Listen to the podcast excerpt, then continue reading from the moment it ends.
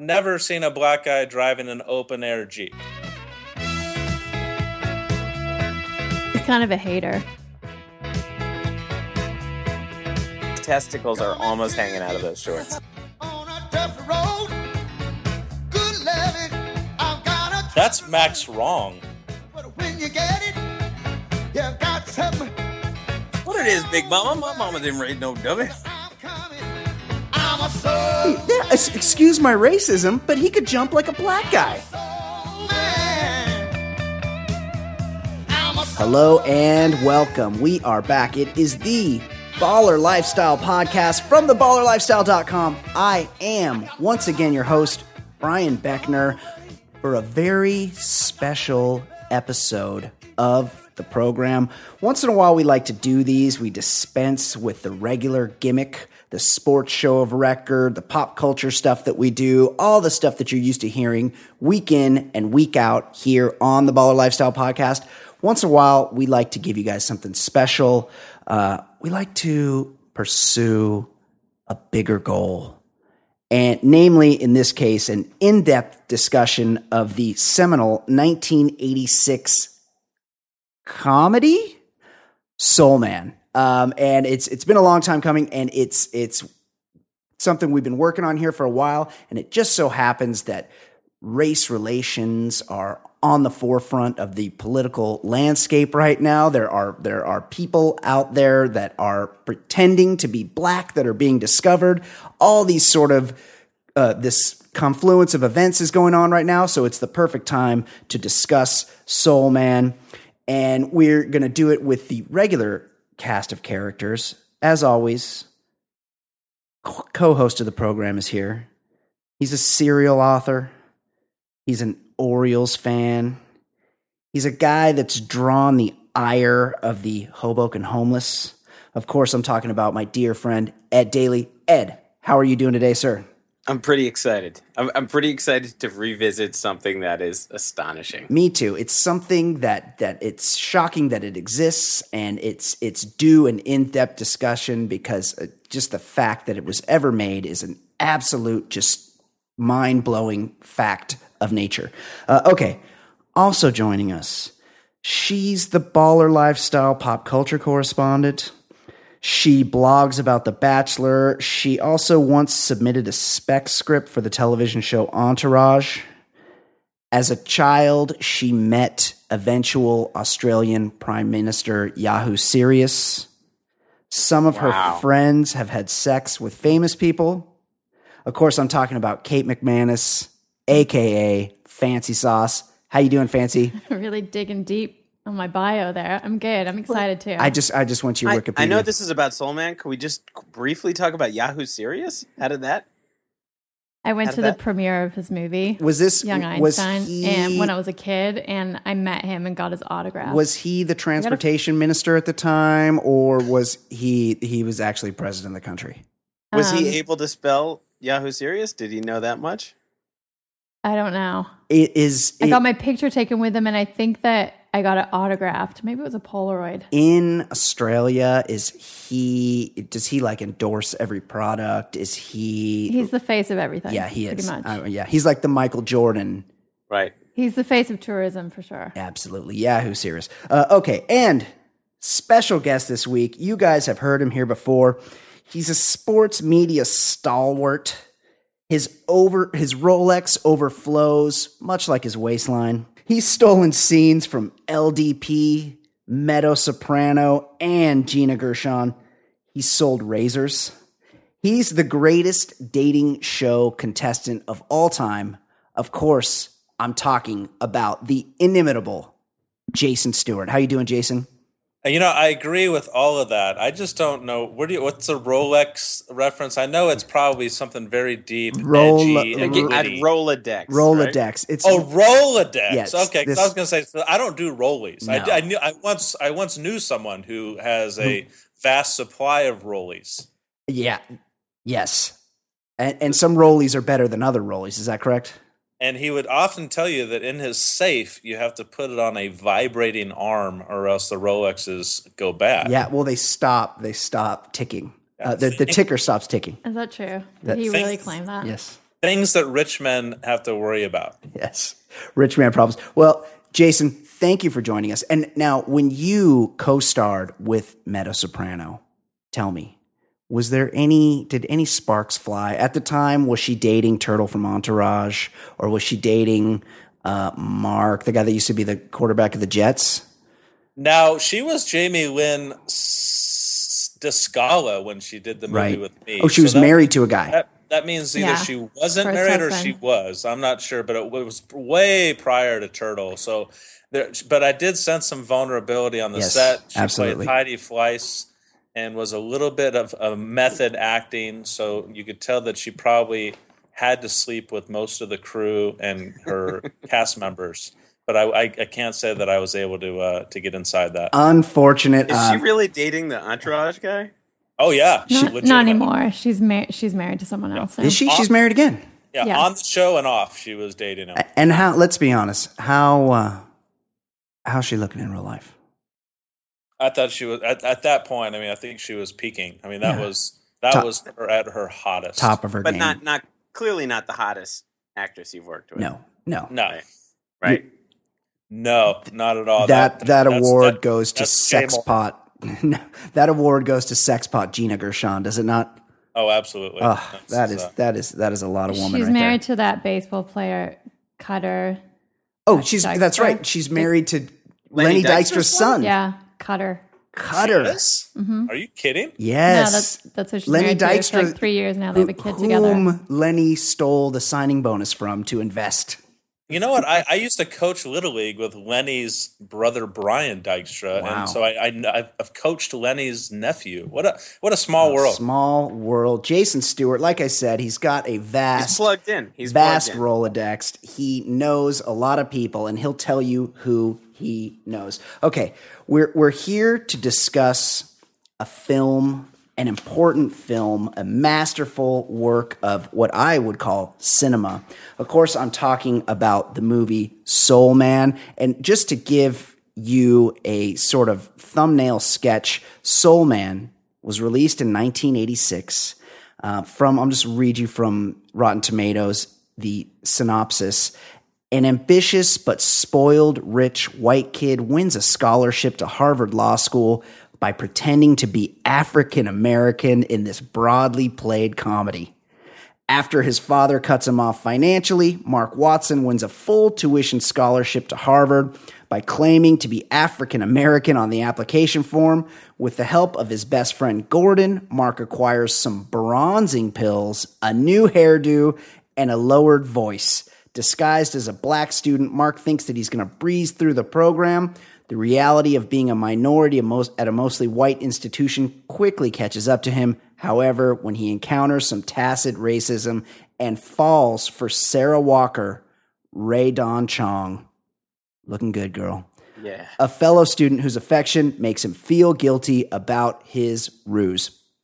Um, this, like I said, this movie came out in 1986. Some of the notables involved, of course, C. Thomas Howell. It starred C. Thomas Howell. Um, Rae Dawn Chong was involved, a, a big 80s name there. Um, also, James Earl Jones, as if he wasn't in everything, and, and some other people that we will get to that you that if you saw it, you would most certainly recognize as they went on to I wouldn't say bigger things because I mean once once you do Soul Man, I don't this think is the pinnacle. I don't think there's a lot after that. So I, I Since, say since we're on the topic, Brian, Okay. can I kind of can I kind of be the C. Thomas Howell guy right here and take make, take thirty seconds to kind of summarize where C. Thomas Howell was in his acting career? let's do let's do I that mean- because he he he was a big He was deal. goddamn Yeah. pony boy. You know, Yeah. I- yeah, well, that's what I was going to get there. So he goes from this real small part on ET where he plays a buddy on a bike, maybe had a couple words, and then he did Outsiders where he played Ponyboy Curtis, one of my favorite boy, one of my favorite movies of all time. He had a brother movie. named Soda, even says so on his birth certificate. Right. Um,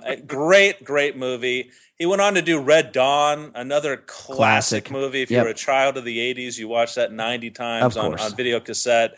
And then, but this came before Side Out, which Great I think movie. was his most memorable movie, and that Side Out did for uh, beach volleyball what Over the Top did for arm wrestling. It took it from a fringe sport that very few people paid attention to, and then it remained a fringe sport that few people paid attention to.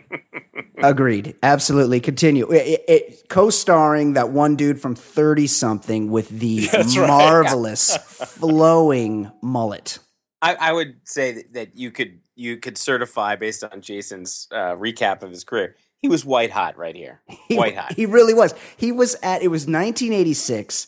C. Thomas Howell was an in-demand actor was- for sure. He, He was famous, and nobody was even questioning why he was named C. Thomas. no, absolutely not. I Great still want to know what the C stands for. He- it's like it's like it's a normal name. It's like Chris or Right. Charles. Like it's not a weird name. It's just a regular. Yeah, he he abbreviated his first name, but he the point is is that when he read the script for Soul Man and accepted the job to star in a movie where he is in blackface for 98% of the movie, he Mm-hmm. presumably had other scripts sent to him by his agent, probably for movies that you know and have heard about. But he no. said that the script was hilarious and really well written, and he couldn't turn it down. it's Well, I do. Should I spoil something I read off of IMDb that there was somebody else who was cast in the lead but had to drop out. I saw this. Go ahead. The actor's name or the the movie that the guy got caught in was Howard the Duck. It That's went right. a little over schedule, and the actor who had to drop out, Tim Robbins. Tim Robbins was Mhm. shooting No Howard. Howard the Nuke Duck. LaLoosh. Nuke LaLoosh could have been uh, Mark Watson. I believe um I believe Howard the Duck. That was a George Lucas movie, was it not? that was the, Complete the flop. huge flop. A They- like complete one of the big all time flops. Well, it had a, it had a big like an, not animatronic, but it was a duck that looked like um one of the the like Mickey Mouse that walks around Disneyland. yes. Yeah. It was it was less believable than C. Thomas Howell as a black man. Yeah. Uh, okay, let's get into it. The movie opens where it's M- Mark, what's his name? Mark Watson. Mark Watson. wakes up in bed. This is where we first meet Mark Watson. And something I noticed in this scene is that the 80s movie trope of having your stereo be your alarm clock is the Right. first thing we know. His stereo we- is, wakes him up. The, Ferris Bueller had the same setup. And I just wonder did anyone ever know anyone that actually had their stereo as an alarm clock? I feel like that technology didn't exist. It never existed. And yet it's in ev- every 80s movie, including Soul Man. Yeah, everybody had a shitty clock radio. Of course. Like one of those crummy things that never tuned in correctly. But one other thing is the set dresser went wild in this initial scene to like establish who, who this was. There were a lot of tube socks. Yes. Lot, It was a very like random, bedroom. random, random wine glasses everywhere. Right. I mean, how did how does that happen? Did you like, guys you're in notice- the bedroom and there's like four wine glasses spilled? Also on the windowsill, there was like six different bottles of beer, Right. He's a Uh, partier. They're letting I'm us like know. all it the right- different kinds. I'm looking at it right now. Eight. Eight. Eight. Actually, eight. Good correction. Um, yes. We also see, and what else do we see? He's got a broad in bed with, he, with him, doesn't he? We need to know, they want us to know right away that Mark Watson is a partier and a coxman because he's in bed with a hot blonde. But after he does the deed, apparently he puts his tidy whities back That's on. right. That's right. That's right. Super sexy. Yes. I'm Still- about to pass out, but I have Who to. does that? Really uncool. still in his undies and then uh, and then he's joined in the bedroom his buddy played by Arye Gross and if you don't know Arye Gross just think of like everybody from every 80s movie at all because it's always the same or a similar guy he's what, what's his character's He's- name Fast talking. Fast talking. Donald? Gordon, right? The Donald? Gordon, Gordon. yeah, He's yeah. like the poor man's Judd Nelson. yeah And yeah let's not forget his alarm. His alarm stereo was set to noon, so you know That's right. this guy hits it hard. He hits it. he, he also has he also has a stash of tennis balls next to the bed in a basket to throw at the alarm to turn it off. Uh, but his, the buddy comes into the room, and he first of all, much like everyone in the '80s, these guys are supposed to be college seniors, but for some reason, his the buddy Gordon is like 43 years old. That that goes unexplained. and his buddy's a bad dude. Who barges into a room like that? Right. He he he barges in to where some coitus could have been happening at that moment, and but to so He's that kind of a hater. they can both at the same time, which is a pretty gay move. They're both at the I know, same time they, like gonna open their letters to see if they got into Harvard Law School. Correct, guys?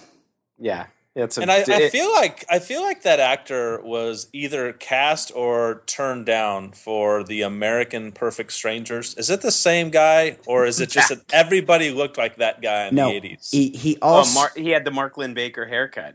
so they open they open the letters together and it turns out miraculously they have both been accepted to Harvard Law School. Any- Shocker. Harvard Law School. Right. Any anyone have anything to add from the first scene of the movie? Well, yeah, there, there's there's something there's something disturbing about. Not only does he barge into his room, but he straddles him. He, As that's right. He gets on top mouth. of him in So- bed. It's it's a real douche chill moment. Now, wasn't there a car, either a car that pulled up Yes. at that apartment or a car that pulled away from that apartment that the license plate read UC Lade? UCLA. Yeah. yeah, Yeah, I think that- it was- UCLA Lade. The I think that's that that's at the next scene where they where they go, They to, go the to the party. party. Pulling up yeah. at But one party. one thing, so the movie opens basically like in a very '80s comedy fashion. Like it could be like a raunchy sort of vacation bachelor party. Buddy- like buddy things movie. aren't going wrong, and, and they they close with actually a strong joke where It's a they- pretty funny line. They uh, Gordon is like, "Hey, all right, we both got into Harvard," and they do like some gay like celebration together. it was Yeah, a lot very off-putting. And then- yeah. But then then Gordon Gordon says, I think an introduction's in order. yeah, he turns to, to, the girl. his sleigh and he's like, Hey, don't you think an introduction's in order? To which Mark turns to the girl and says, who he's obviously slept with the night before, and turns to her and says, Hi, I'm Mark. Very good joke, I thought. Uh, okay. The next scene is the party scene. Like these guys, they're going to UCLA, they're getting ready to leave to go to Harvard. They like to do it big. And there's a very 80s party. Like Jason said, somebody pulls up in a UCLA license plate car. It's a, I, I think the guy's Australian. They're um they're Seth. yeah, their buddy Seth is Seth there. with that sick wig. He's a bit of an, an eccentric. He's getting a PhD. Wearing- Everyone yeah, has he's wearing- frosted tips wearing- at that party. He's wearing two different Chuck, uh, colored Chuck Taylors. He's got the- like the David Lee Roth look, the uh, Australian dude. and they they set up the story that he is working on a tanning product in for his PhD and some you know he looks like a surfer bro kind of a burnout. They're smoking weed. The movie still has great potential at this point. Also who do we see at this point? Julia Louis Dreyfus shows up With And- Brad, because there's always a Brad in, in Right. an 80s movie. Brad's a very 80s name uh, Julie Louis Dreyfus not not quite she didn't reach her peak till much much later No, but what's remarkable is how similar she looks. I was gonna say the nearly- same thing. Nearly thirty years ago. I mean, she, looks is exactly the same. Yeah. as she did as in Yeah, Seinfeld. she's she's in her fifties now. She looks she great. looks great. She looks fantastic. Any guy would you, bang her. You kind of, I guess you have to blame the writers or the directing or whatever in this, but she is instantly hateable, and I don't know if it was Well, it's 'cause she's a intentional great or not, actress. But literally from the get go, from the first words, you just can't stand her. So Yeah. I get if that was the the effect, and that Yeah. they did a pretty good job. She's great. Right. So they're setting the scene and a little foreshadowing. We know Seth lets us know he's working on a tanning product. We don't know where this is going at this point. It's it's a pretty standard '80s movie, and then we get to the big. Oh, we all, we also know that the tan dude wears a flower in his hair. That's Just- right. Just because. That's right. He's a burnout. Totally normal. Uh, and and we find out that Brad did not get into Harvard; he got into BU. So from the get go, some envy is is uh you know Yep, some foreshadowing right. is instilled. right Great away. point. And and Mark is a real prick to the guy about getting into BU. Real douche. Yeah, we're we're establishing that Mark is a douche, right? Yes. Yes. Um, yeah. So also a, sort of uh, an interesting thing. Like, there's apparently only two law schools in the 1980s. You either go to Harvard or BU. Right. Yeah. You, Like, is you- that a you second only, You only have one one city to go to. Right. You could o- you could only go to Boston, Well, you, and you sin- want to be close to Harvard since Law. yeah. Since when is since when is BU the second best law school it's to the pro- Harvard? I, feel like there's 200 law schools in between those two. that- without having done research. Uh, okay. A- anything to add on the party scene, guys? Not on the party scene. Okay. It's a lot of frosted we tips. move we move absolutely it's a very 80s scene Mm-hmm. definitely uh, we move from the party scene to the first big hurdle a real turning point in the movie we go we we're at mark's parents house where his dad is on one of those anti-gravity machines that like s- you put your feet in and you hang upside down and it stretches out your back i feel like every single home came with one of those in the 1980s Yeah, the '80s were very heavy on upside down shit. Those That's right. boots that That's you right. hooked onto a pole. that's right Aw. There was a lot of upside down. Like I Yeah. think there was some sort of vampire envy in the '80s. that's right was- everyone was fucking with the gravity. What were They they, must doing? have found. They must have found out. There must have been a doctor study at some point in '89, as we got out of the '80s, that said if you hang upside down for too long, your your intestines are going to reverse and you'll die because those products just went away overnight. It's true. It's true. They It were was everywhere. A weird, weird fad. It was every people were hanging from doorways. Yeah. Everybody was A lot upside stretching down, going and, on. and then they weren't. It was very And odd. also, there's a there's a, a great deal of exercise gear in this movie from the company Fila. that is absolutely true. Did That- Fila I feel like- sponsor this movie? Like, I feel like maybe the Surgeon General also said Fila would be bad for your intestines because after God. nine- after 1989, I don't think I've seen Fila. absolutely not. Yeah, the dad's got a Fila sweatsuit on. He's wearing a sweatband for some it's a reason. matching Fila sweat headband. He's basically dressed exactly like LL Cool J would be if he were in the movie, but instead he's uh, and the dad is the dad from Alf. No, not, Dude, not No, that's the Doogie therapist. dad. yeah. The dad is the dad from Alf. I also believe the dad was on L.A. Law. I could be wrong. Doogie Howser. Yeah, Do- Not- not- Uh, Do- Doogie, yeah, Doogie yeah. Howser's dad, although Alf's Alf's dad does show up later, so don't worry, he'll be there. we'll talk about that. Um, and so we at this point we learn that that just his dad is super cashed up. He's got a fucking Tudor house in Beverly Hills. He's he's hanging upside down at the pool. He goes, you know what? the I've mom's just got an exercise bike right next to the edge of the pool yeah, too. it's not safe, not safe by by any means. A lot, a lot of downside. Uh, they're they're working out, they're getting fit, and he wants to have a talk with his son. He he tells him, "Hey, Mark, you know what I'm going to give you?" And Mark, what does Mark say? What does he say? A a Fer- Ferrari. a Ferrari, 'cause yeah. Uh, also- it's really douchey. The '80s, like that lot was of the Ferraris in most the you could 80s. aspire to in the '80s. It's is the most baller thing. having a fucking Ferrari. There was Mm-hmm. apparently no other sports car made because in the 1980s it was a Ferrari or GTFO. But of course, his, his dad does not want it to give him a Ferrari. He, wants to give him his He lets him know that to, to which teach made him me very uncomfortable. to teach him how to be a man. He's decided I am not going to give you anything. Yeah, you got into Harvard, but you're going to pay for it yourself. Harvard Law School. This is a big day for all of us. That's why I've decided to let you pay your own way. Guys, anything to add? Just Yeah, that I when he said, "I want to give you your manhood," that made me very You thought- uncomfortable. You thought he was talking about his cock. I didn't know what he was talking about, Right. but it made me very uncomfortable. It was a little weird. And let's talk about this. because this. when they cut back to Mark, he had crossed his legs. right.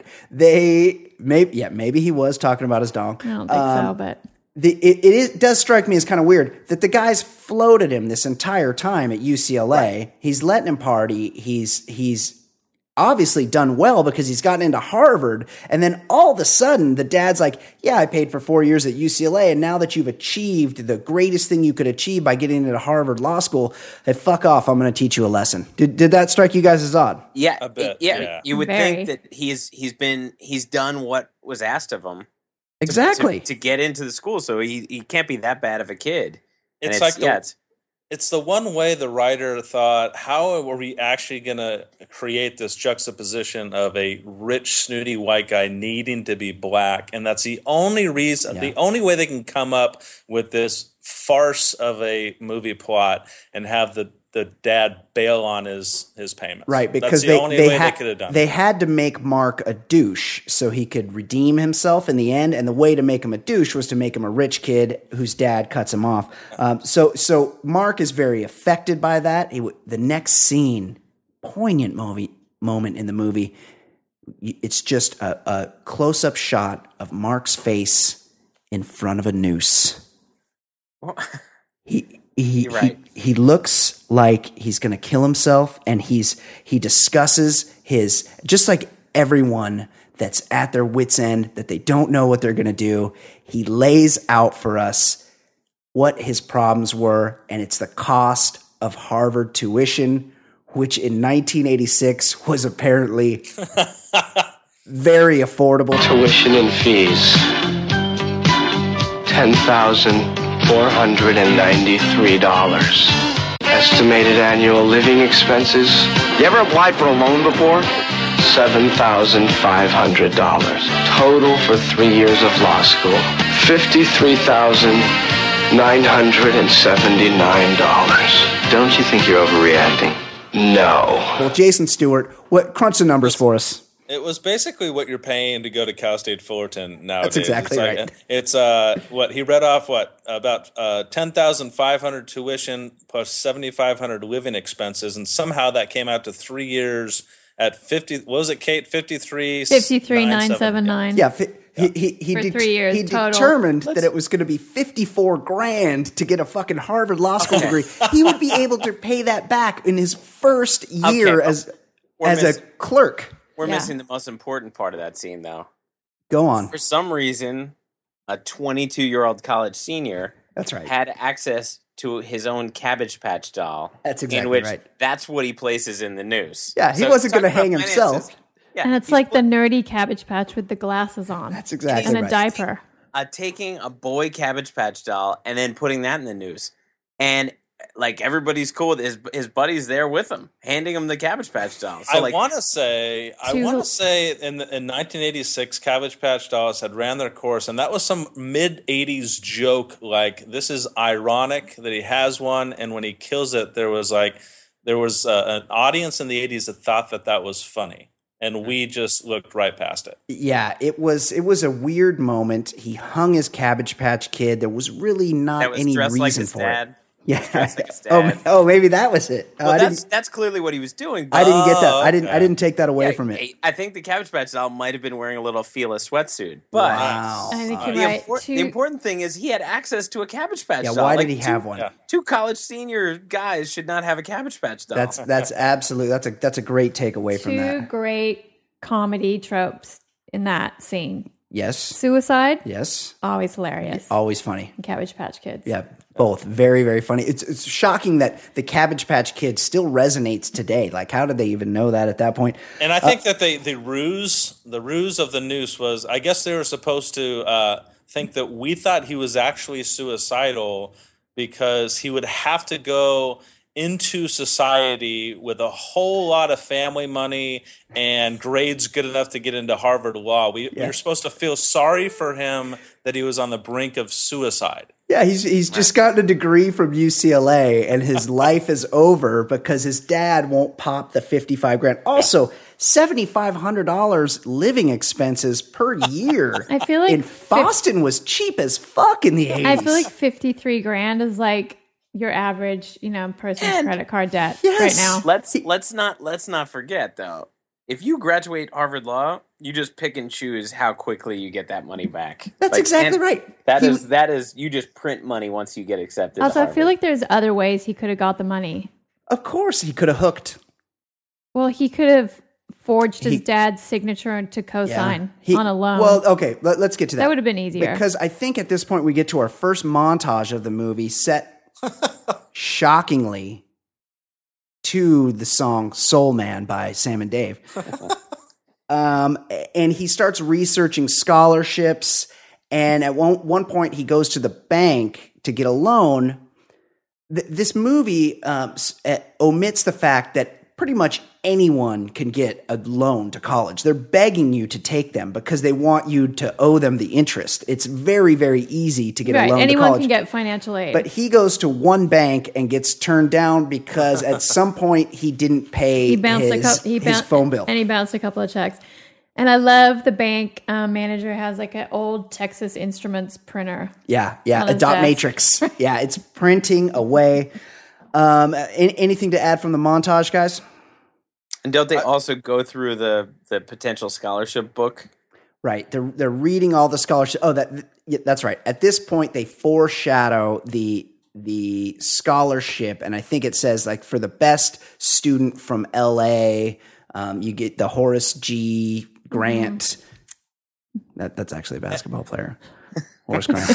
it's a Horace somebody Right, but what's the scholarship, and then and then they see the caveat. Oh, he's got to be black. right? Wait a second, look at this. Full tuition for the most qualified applicant, most qualified black applicant.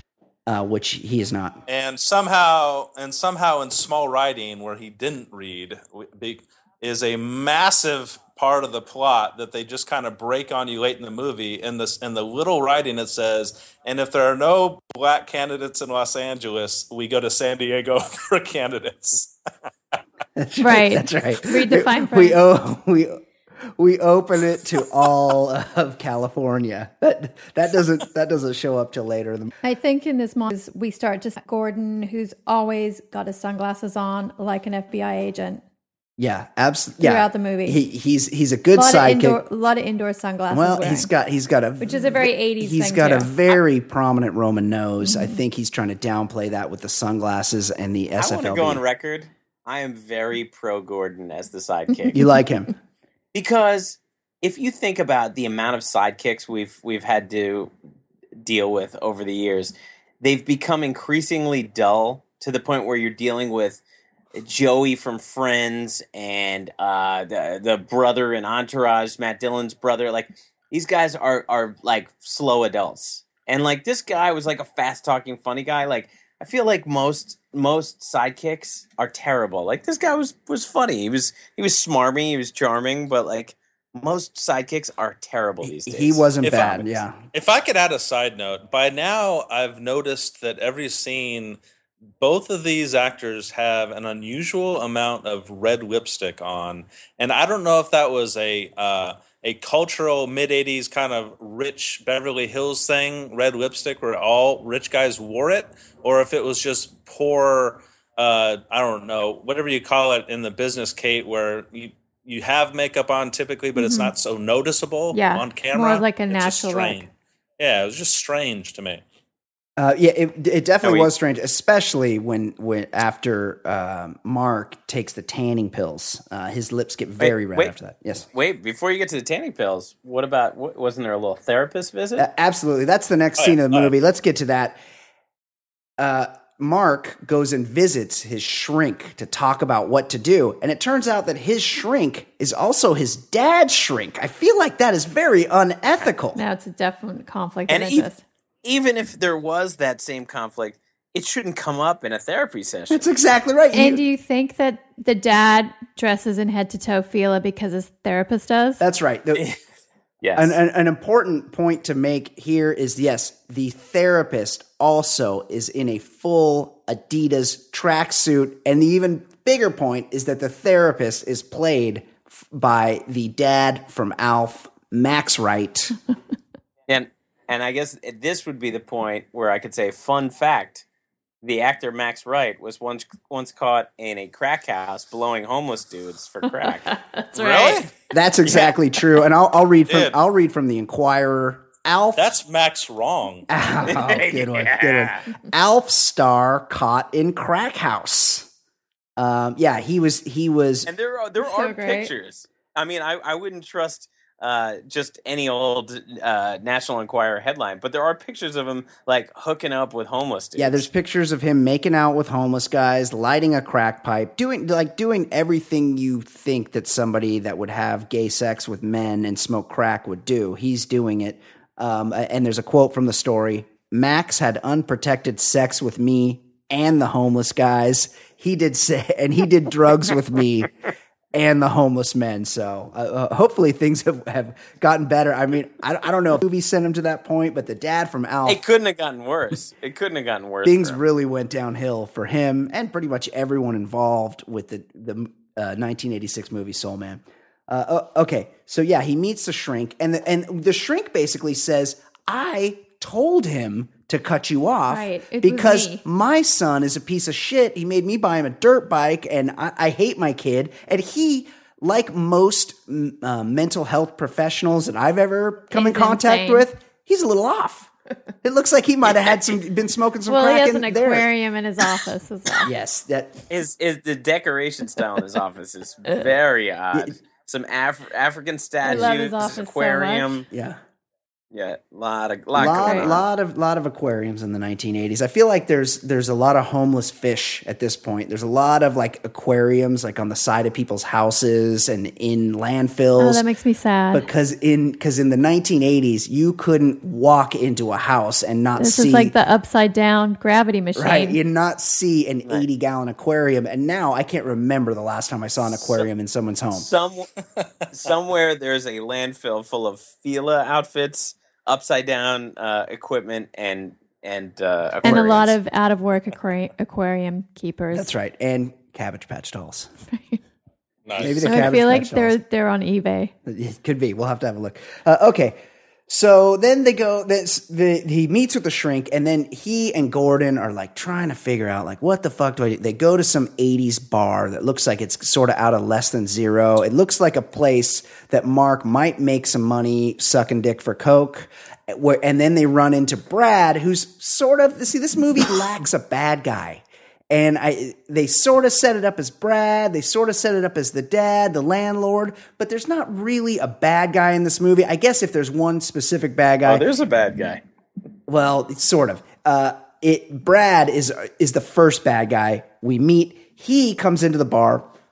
He bellies up. He's re- he, for some reason he knows that Mark doesn't have the money to go to Harvard. How he would know that, I don't know because I don't think Mark would have shared that with him. But then something odd happens, and it could be a continuity thing. It could have just been the '80s he orders a whiskey sour he and then the bartender brings it he reaches between him be- between them to take his drink and his whiskey sour is a champagne glass with orange juice and like orange rind in it it looks to me like a mimosa or a bellini it is definitely not a whiskey sour It goes with he's very feminine though. or in Well- the 80s is that what a whiskey sour looked like i don't you know when he walked away after delivering his sick burn, did you hear his like very like female cackle? Yeah. High pitch cackle. he also wears a lot of pink sweaters throughout the movie so yeah that he Mm-hmm. That he- was he's very a little 80s. off I just wanted to say before they get to the bar, when he leaves the therapist's office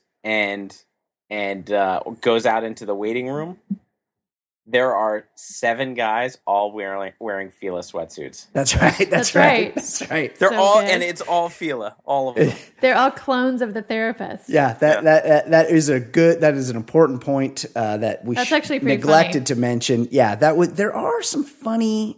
Here's the thing: like this movie, Has some jokes. if they had played Could- it could as a worked. farce, as a satire, it could have been really funny. But they played it straight, which did not work.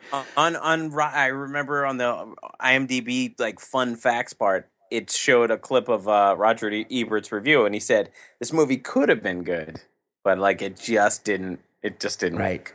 Yeah, they didn't. They they sort of pussyfooted it. They didn't really go for it, and and because of that, it just plays very very weird. Uh, okay, so they, he he's trying to come up with a plan, and he's he's um, he's not sure how he's going to get the fifty three thousand dollars over three years, which I feel like he could just get a credit card and do. But we we, we we've established that, um, and then cut to the meeting. There's some stuffy white guys in blazers, and suddenly we get our first look at Mark in blackface accepting his award, his scholarship. I would I would say jarring to say the least. I I knew it was coming and I just was not ready for it. Congratulations, Mr. Watson. Thank you, sir. I'll do my best. Guys, your thoughts. I don't get it. I mean, okay, I, this is kind of where I, I have a problem with the plot, and I hate to uh, to analyze a plot that's so riddled with errors to begin with. But what? So he's already been accepted to Harvard as Mark Watson, the white guy. Wouldn't Right. it, uh, this being black thing, wouldn't that have come up in the process already? How Right. did he get this scholarship all of a sudden? That's what I wanted to know. Like, two- how do Well, you hang on. change? Whoa. Hang on. Whoa. What's, you- what's happening in the news right now? So what you what you do is you you call Harvard and say, "Hey, thanks for the Well, acceptance. no, no. I'm actually black," No, no, and then he- they give you the scholarship. when he showed up to to to enroll, he goes there to enroll, and he and the clerk's like, hey, you're black, but it says right here white. And this but is wouldn't they have already is- given the scholarship? They- Yeah. The- yes, they'd already given him that by uh, then. okay. That's, that was confusing. Me too. You guys are you guys are picking nits listen. here. Uh, yeah, it, this is the this. They didn't have the same computer resources. This could have not. been just there were a lot of so he didn't get the scholarship until he showed up at admissions that day. No, he got the scholarship from the stuffy white guys. Then we get the montage of him apparently driving his Jeep CJ7 with no doors With no windows down. from fucking California to Boston. Well, first of What all, about the yeah, What's that? The, The jogging jogging on the beach. Oh, right. Yeah. Prior to that, If if this guy really let- let's t- take those two last points you just made, uh, Ed.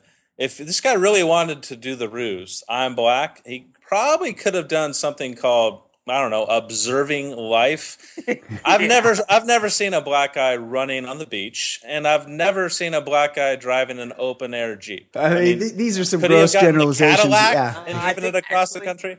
I think Nino Brown drove a, a jeep in uh, New Jack City, so I'm, I'm gonna have to I'm gonna have to dispute Ouch. that.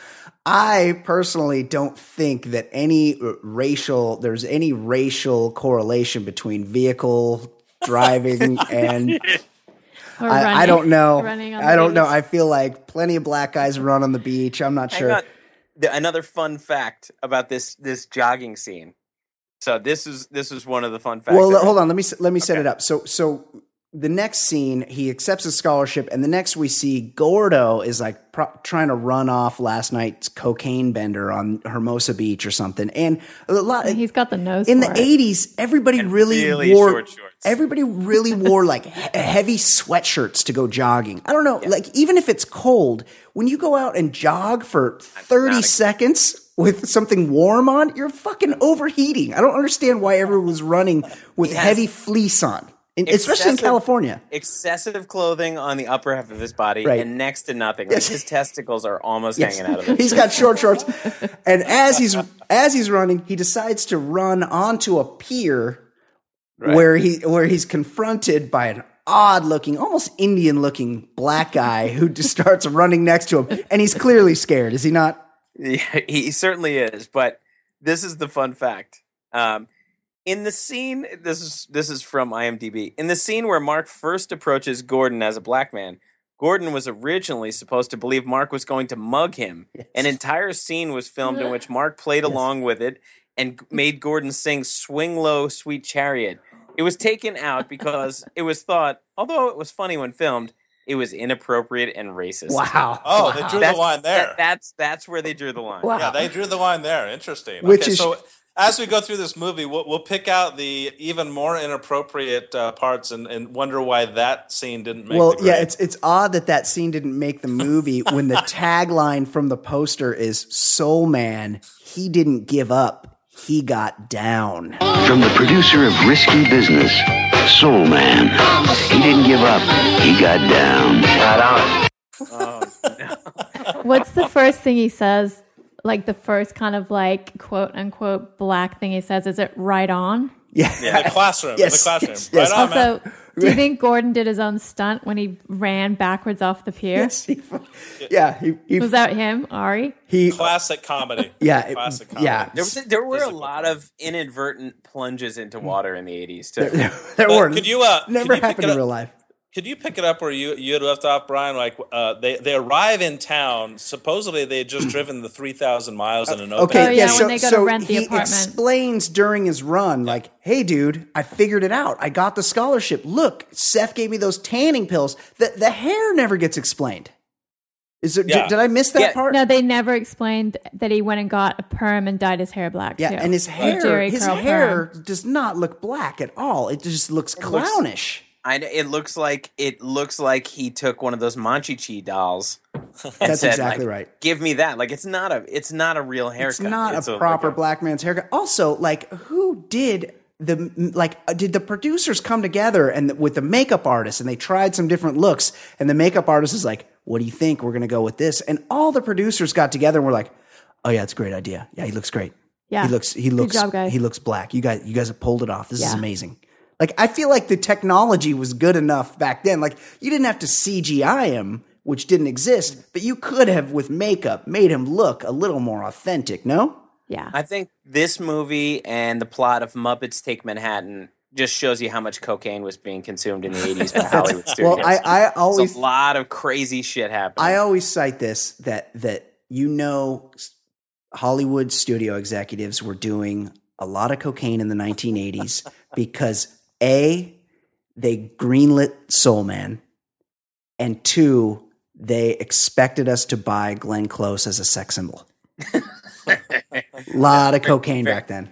yeah, lots. You had to be high. lots. it does. yeah. It does go to show After- how a good tan can really make your teeth pop. That's true. His teeth are very white all of a sudden. And like Jason said, his lips are very red. He looks odd. I think he has colored contacts in. The whole thing is weird. And, and Gordon goes right along with it after falling off the end of a pier. Also, where was he running to? Like, why would you just run down the end of a pier? It's like was- there's a fucking dead end at the end. I think he was trying to get away from the weird brown person The- that was. yeah. And and when they're On when they're his tail. driving driving into town with the jeep, why do they have an oversized dog statue with them? Very, very important. He shows up. The, the next montage, he's driven into Boston from LA.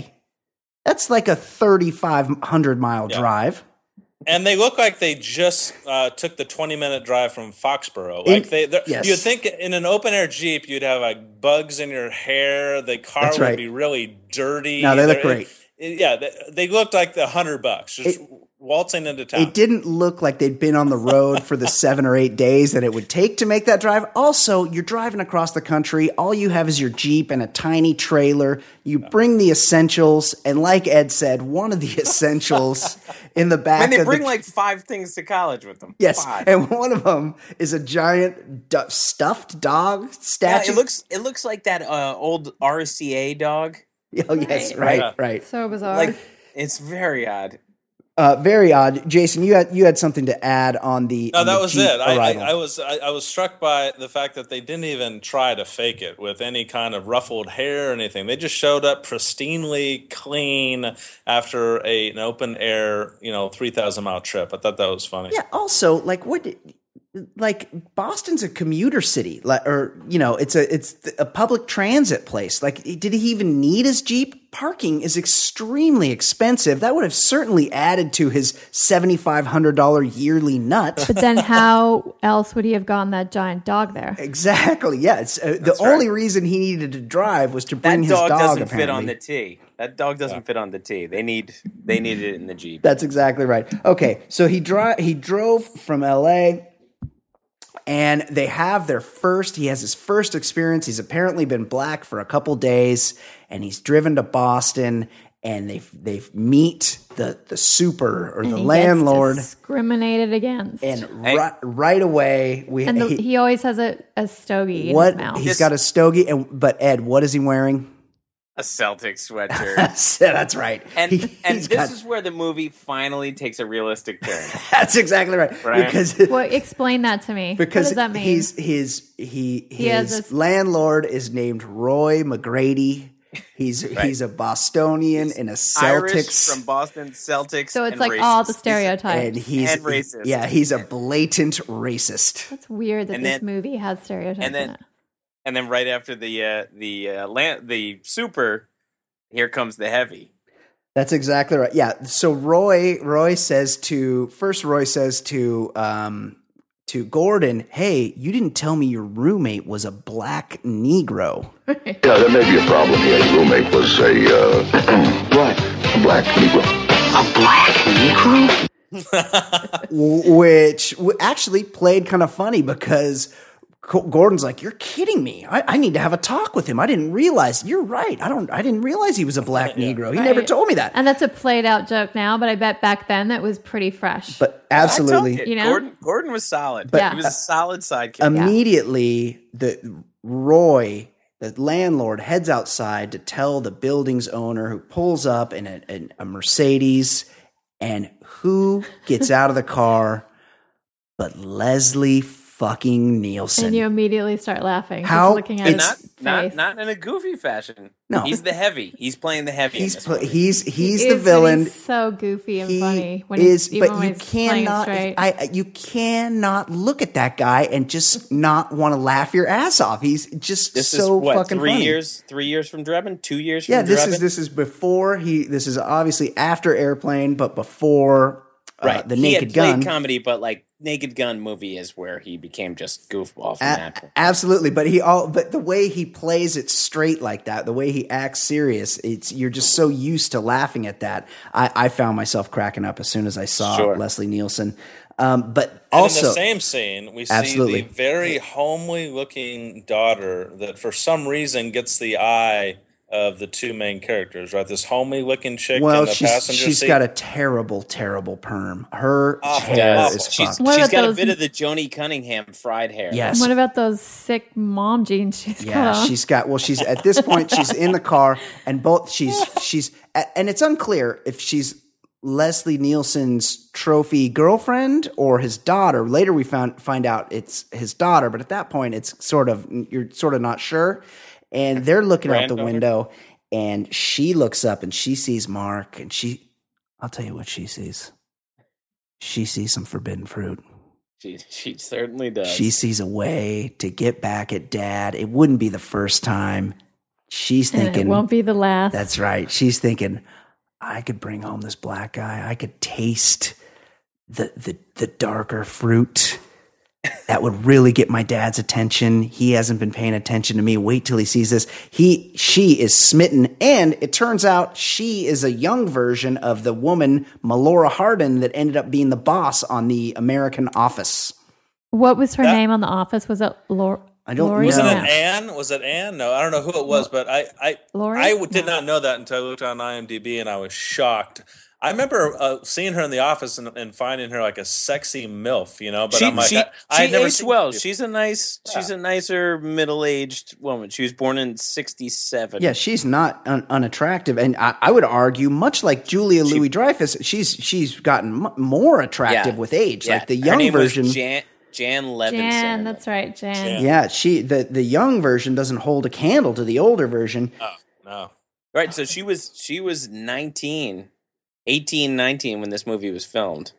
And when so when she does get out and they have some kind of a um, I'm not sure what she was doing being uh, seductive or something on the way up the steps didn't let didn't she get her first admonishment from her dad who said quote I want you to stay away Yeah. from him Stay right, away that's from right. him. Which I always assumed was implied when it came to um, white guys from Boston and their daughters and black guys. Yeah. Right. Like I didn't. That's a that's a racist town. That's just right. It's well known. It's it's well known to be a racist town. Uh, okay, so then we we we start. We But that also sets up that the best friend is into her. That's right. They're they're Yes. they're both feeling her, but Mark has a little leg up because of his you know ethnicity. Right. But his buddy doesn't know that. He doesn't realize He doesn't get that. Also, nobody nobody seems to notice that he looks nothing like a black guy. He looks like a white guy with a crazy clown wig on and paint all over his face. And no one Hit the really- tanning salon a little hard. it's it's like the precursor to white chicks, but like times a thousand. Like I just Right. it's just so shocking to me every scene that no one goes, Hey, hold on a second. What the fuck is going on with this guy? well, actually, Sarah, when she first meets him, says there's something a little strange about That's you. true. That that yeah, that does happen. Uh, so yeah, then he goes. He's he experiences his first racism with The mixer. with the landlord, and then he heads to the mixer because apparently colleges have cocktail parties for brand new students, and he Yeah, goes there a and welcome party. And that the one guy that I don't know what he's. I, one one guy is the one of the head writers, the Larry Sanders. that's Show. where I that's where I know him from. But he's one of those guys that's always that's always in stuff. You recognize him from everything, Yes. and that that yeah, that's that's his uh, main role is the guy that was the writer on Wallace something on Larry Sanders, and his, his whole thing is to just keep popping up and telling racist jokes accidentally in front of a black guy. Apparently, and his buddy. apparently he is- he doesn't know the universal move to look around before you tell one of those jokes. And and you Yeah. have to. Uh, they are the most rudimentary black jokes. Yeah, they're- mean, the they're most so terrible. unimaginative Yeah. racist jokes you can come up with. the Harvard, right come on. the, screen, the screenwriter had a copy of the book Truly Tasteless Jokes and just wanted to unload as many as he could or she could in the first few minutes. Yeah. Like they're just just one-liners, like cheesy one-liners. So he um he he is subjected to a little more racism there, but then they split up to scope chicks. Him and Gordon are going to go slay it just like they did at UCLA. And Mark meets for the first time Rae Dawn Chong Oh yeah. playing what was the name of her character? Sarah. Sarah. Sarah.